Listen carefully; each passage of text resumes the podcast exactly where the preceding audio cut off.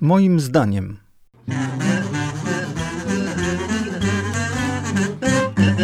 Wielokrotnie złożonym.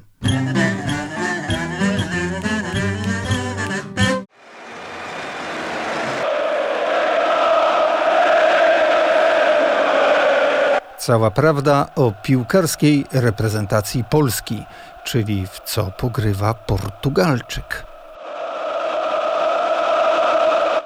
Śpieszyłem się, aby nagrać i opublikować ten felieton, zanim polska reprezentacja w piłkę kopaną wyjdzie na murawę w Petersburgu, aby skrzyżować oddechy i piszczele ze Słowakami. Po ostatnim sprawdzianie z Islandią nastroje są raczej minorowe.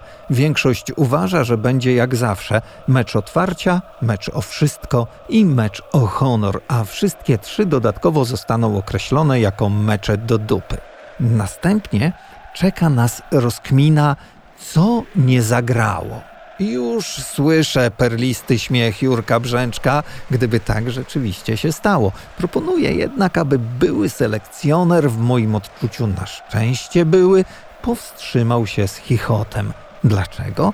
Ano dlatego, że podejrzewam obecnego trenera Paulo Sousę o szatański podstęp. Spróbujmy postawić się w sytuacji Portugalczyka przy założeniu, że nie chodziło mu tylko o posadę, która dostarczy środków na jego bankowe konto. Chybaż w takiej potrzebie to nie był. No i nie jest e, jakimś tam ogórkiem, któremu wydaje się, że trenowanie to to samo co granie w piłkę. Tak, tak, do panów pije panowie Hajto i Brzęczek i jeszcze kilku tak zwanych fachowców. Sousa jako trener ma wyniki. Ma również, o dziwo, umiejętności i charyzmę. Nie sądzę, że nie przemyślał wszystkich za i przeciw w momencie, kiedy Zybi Boniek zadzwonił doń i uderzył w błagalne tony.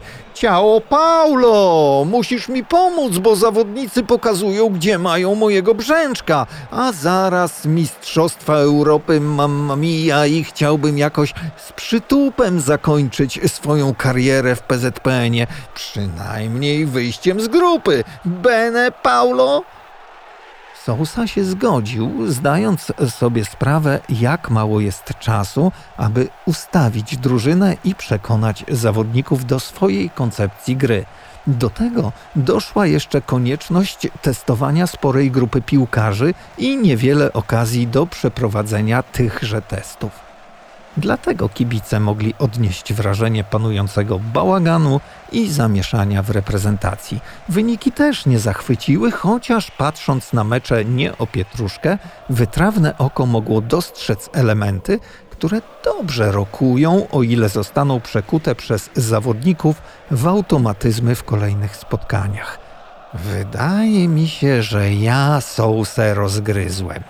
Ten cały szum wokół sposobu gry, umiejętności, ustawienia oraz składu narodowej drużyny to jedna wielka ściema, mgła, którą podstępny Paulo wypuścił, aby otumanić naszych przeciwników.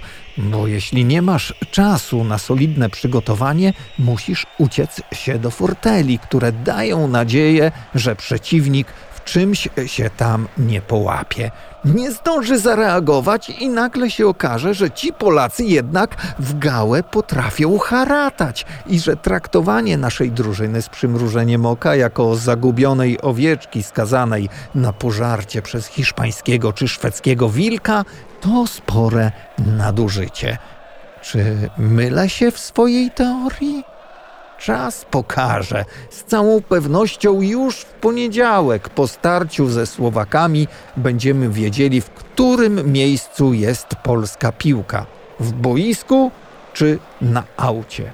W razie czego stół mam przygotowany i obiecuję podeń wejść i odszczekać to, co napisałem, o ile okaże się, że to tylko pobożne życzenia i marzenia faceta, który uwielbia ale zupełnie nie zna się na futbolu.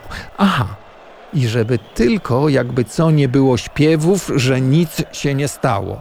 Dość tego naszego piłkarskiego masochizmu. Na klatę trzeba będzie przyjąć ewentualną klęskę i zastanowić się solidnie, komu powierzyć długoletnie i spokojne tworzenie narodowej reprezentacji, zakładając na wstępie, że nie sposób zbudować ją w pół roku. No, chyba że do roboty zabiera się Paulo Sousa. Ten podcast sponsorowany jest przez autora. Z prostego powodu. Nikt inny się nie zgłosił.